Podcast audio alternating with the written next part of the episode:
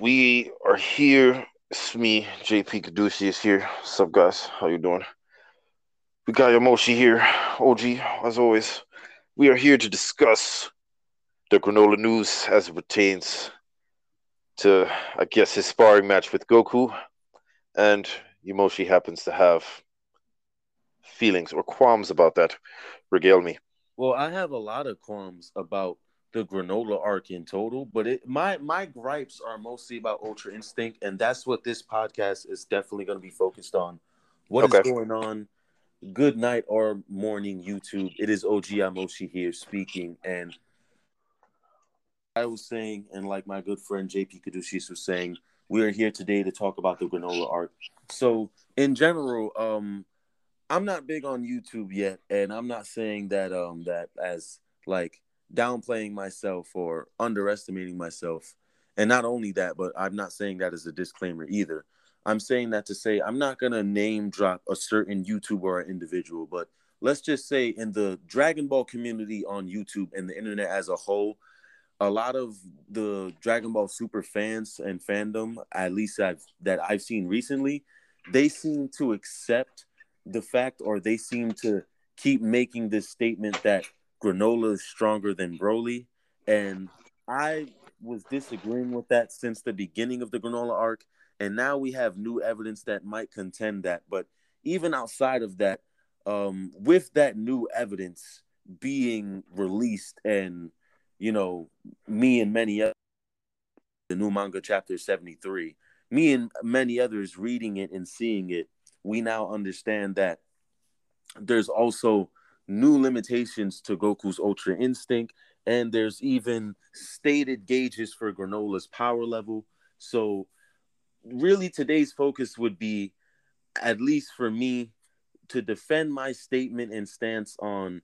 I don't believe that Granola is stronger than Broly. At least when the the first few chapters of the Granola arc came, like when he first did entropy on oil, I believe around that around that point. So that had to be like the third or fourth chapter released in the Granola arc. Basically, that was the point where everyone was saying it, and I was disagreeing then. Um, and basically from there, it'll just be going over my interpretation of Ultra Instinct. And I, I have JP Caduceus here specifically for my interpretation of Ultra Instinct. We in general were thinking of uh putting more deeper Dragon Ball content on possibly other channels we might own in the future or have now.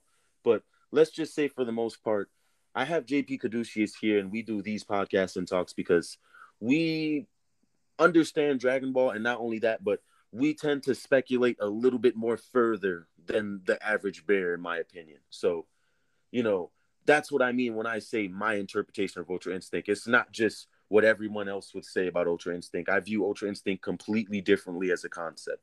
So sorry for the long intro and disclaimer out the way. Uh, JP, you take from here. Um, no, it's no problem. Uh, I would say, as it pertains to Ultra Instinct, like I don't, I can say I want to say that nobody's really happy about it, but actually, you know, like based off the fandom, it's like some people appear to be excited or or happy about it or enthused. Um, but yeah, it doesn't really make any sense. Like it, it, honestly doesn't make any sense. Like from every angle, it doesn't make any sense. Like if we're if we're looking at where we just came out of with the most recent tournament and you know ultra instinct being unveiled in that instance and it being like a whole like movie kind of blockbuster feeling and them even you know hyping it up to that degree and creating i think a, like a damn near what a 45 minute to an hour episode and doing that whole thing that they did um it's like what? It's just a it's a big what. I'm assuming that this like like this arc will be very very very fleshed out, like one of the most fleshed out arcs we've ever seen to, you know, be able to combat um, you know, the fact that they have stated these things about Granola's power as it pertains to Goku as an opposition, um, or oppositionary force.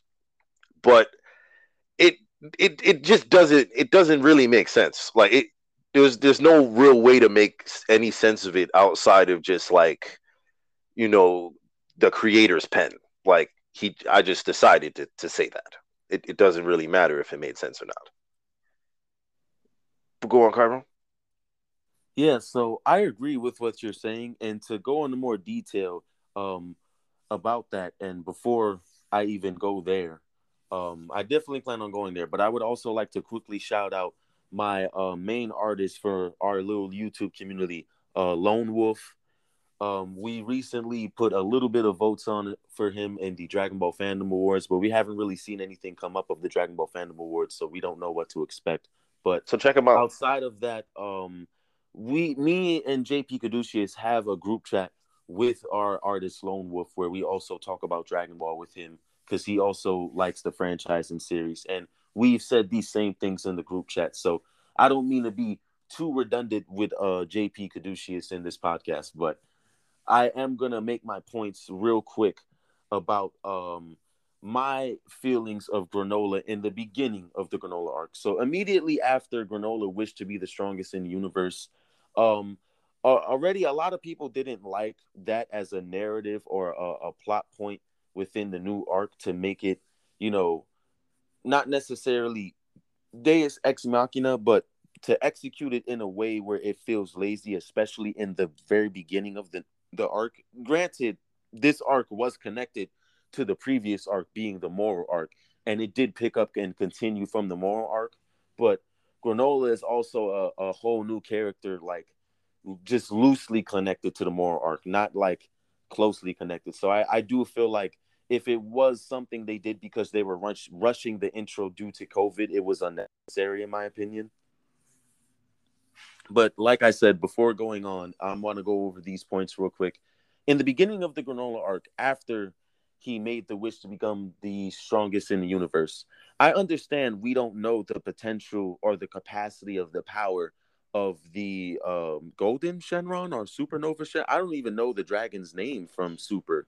Shen, I, I, just, I just, I just, I just call him Zelma? Super Shenron. Yeah, no, I, I thought that was Zelma. the entire point of Super. I think you know, because Zelma, if I'm not mistaken. Okay the golden okay. dragon of super that he's like as big as the super dragon balls and they're as big as like you know whole universe galaxies whatever but well, he seemed bigger than the actual dragon balls in, like in, the in the goku black arc the, the highest possible power would be equal to that but in the beginning of the granola arc what we saw especially when he was fighting the the fake bojack reference henchman the the oil i believe when he did the entropy attack and and that's just what the fandom or what a certain YouTuber's calling it. I I don't know the name of the technique or I haven't decided on a creative name of it my own self, but all of the feats that Granola displayed after he made that wish made it seem like he went from Yamcha to Super Saiyan 3, in my opinion. And it feels like this was illustrated in the art because it looked like he just went Super Cerealian 3, pun intended, because his hair just gets longer,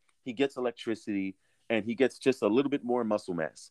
And all of the feats we see him do when he fights Oil, when he does the quote unquote entropy attack, it seems all Super Saiyan 3 feats, you know, typical Mountain Buster, Energy Blast stuff. So I, I don't understand how people are saying Granola's stronger than Broly from Super when Broly's even stronger than Golden Frieza, and Frieza leapfrogged all of Super within four months of training because he's a, a prodigy frost demon and Broly did it in half the time. Broly is basically a prodigy Saiyan and a, a, a very different Saiyan. And we plan on to, uh, making podcasts and videos further elaborating on Broly's Saiyan uh, physiology, I guess you could say. But cells.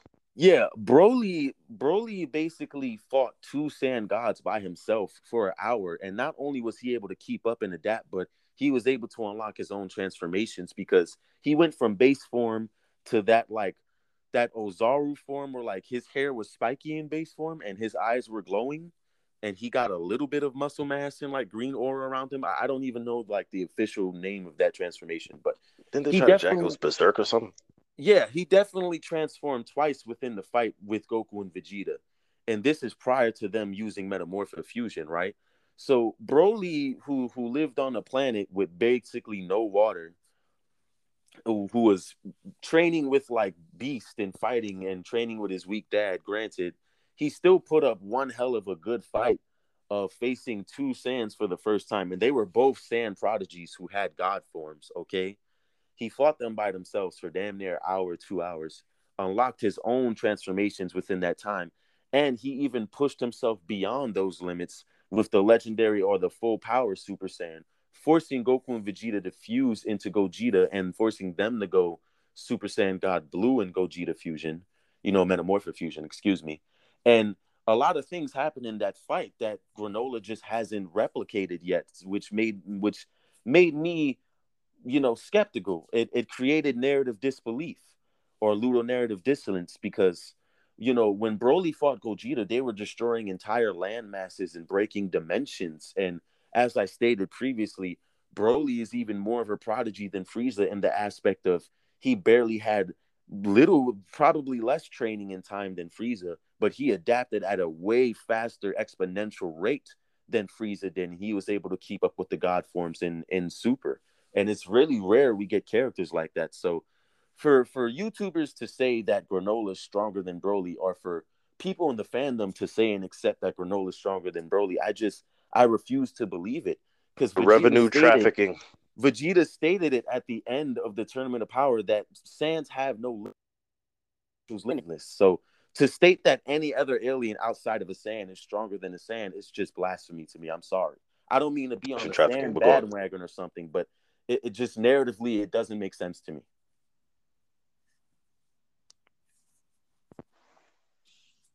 I can say, well, essentially, like like me and Yamoshi have the same point. It's just that like he feels more strongly about it. I already know that Dragon Ball will be railroaded in in some type of way I mean, outside me, of the railroad. One, one final quick uh-huh. interjection. Uh-huh. I've kept up with the recent chapter. I've read the spoiler list for 72 and I as I've stated in our chats previously, I'm not against the way Super's being handled. I just wish it was executed more thoroughly, more better, with more thought. I am, and I am, I am against because the way Super is being handled. But go on.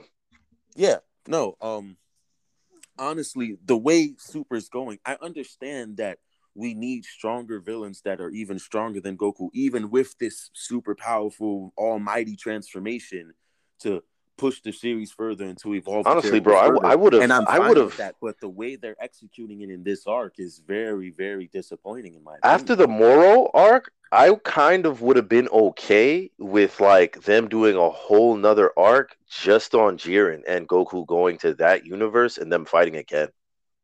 Yeah, a lot of people have said that they want to see a, a arc focused on the Universe Six characters or an arc focused on the Universe Eleven characters. We don't always have to stay in Universe Seven now. At this point,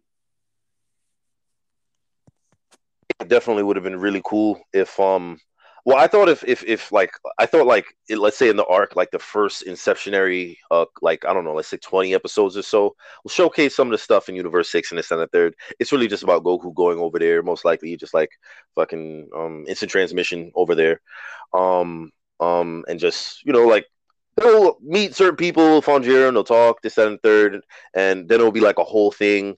Probably have to fight a few other people first, just just for the sake of because you know Goku's Goku, um and then you know, he would fight Jiren. Uh, I think there's a way for them to make it a, a, a, small arc or a, or a very like large and fleshed out arc where like later on we see like Honestly, another form for Jiren. And, and you already know this because I'm working on it in my newest project. I plan on releasing soon, but I have a theory about uh, about Jiren's past, specifically about his master and what happened. So I would love a, a special or just any content with Jiren explaining his backstory or at least his master's backstory in great detail, like who his master was, what kind of techniques he learned, how he met Jiren, stuff like that, you know? I felt like if they did that, like I well, you said fleshed out, so of course I want fleshed out, but I feel like if they did like quote unquote, like what would be fleshing it out and what they would jack is, yeah, we flesh it out is like when they introduced Jiren in the first place, and in certain instances when they went over like quote unquote his like story, they did it in like what felt like and it's not even what felt like because it was really two minutes but it felt like you know like 20 30 seconds per watching it so you know like I, I, I would just want more depth for Jiren, not even from the space of like like really having a super high affinity, you know, with Jiren. I just feel like um, you know, it it it should it should make more sense that he should be a lot more you know, identifiable as a character and this, that, and the third, because essentially he is a Spectre outside of, you know, the most recent animated arc. Like you have nothing really else to get or gain from Jiren. I don't feel like anything else was given about him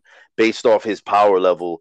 It seems like for this character to be the character to evoke, you know, a whole new form from Goku like an entirely new form that no one has ever seen ever. And this form is supposed to be, you know, the the the the highest pinnacles of okay, okay. is